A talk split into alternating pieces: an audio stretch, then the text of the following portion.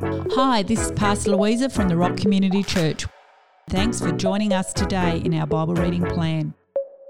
Our hope and prayer is that you discover more of who Jesus is.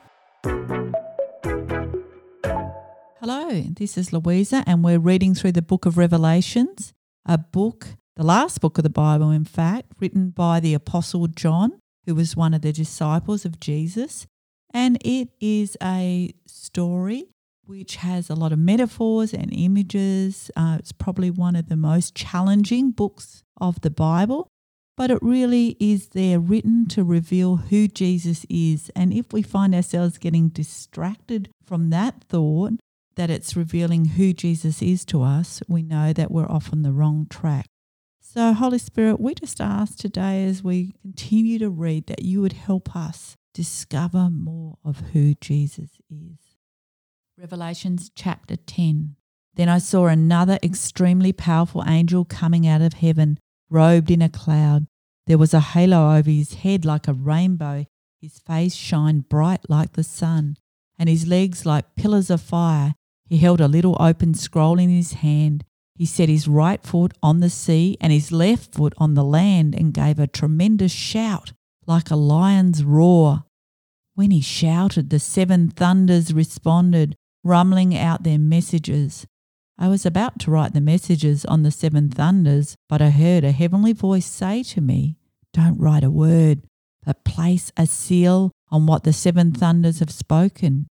Then the mighty angel, whom I saw astride the sea and the land, raised his right hand to heaven and swore an oath by him who lives for an eternity of eternities, the creator of heaven and earth and sea and all that is in them no more delays, for in the day when the seventh angel is to sound his trumpet, the mystery of God will be fulfilled, just as he announced to his servants the prophets.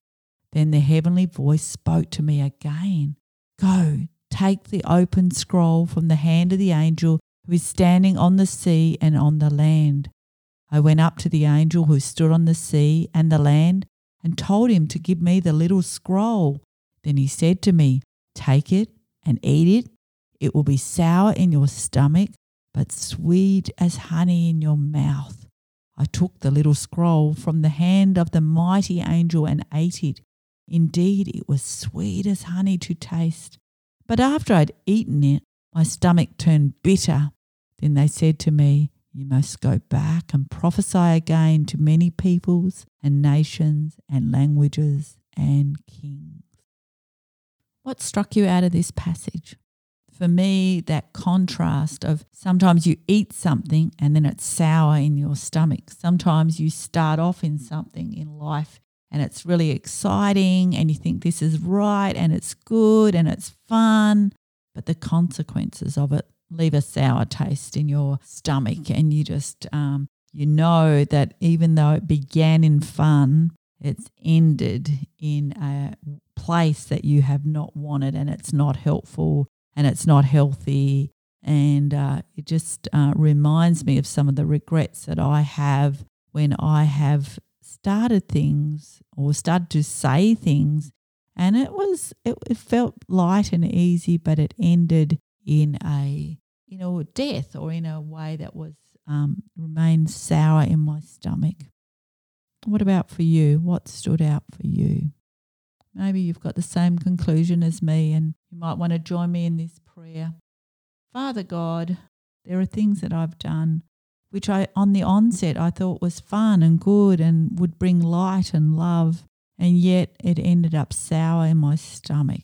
And I have regrets, and I'm sorry for the pain that I've caused. And I ask your forgiveness. And I ask that you would take the burden of those sour things away from my life. Help me to remember the lessons from them and perhaps even to warn other people about them. Just like uh, in this passage, it said, you must remember and go back and talk about it to other people. So thank you that you forgive me and you forgive us completely. Amen. Well, I hope that was helpful for you.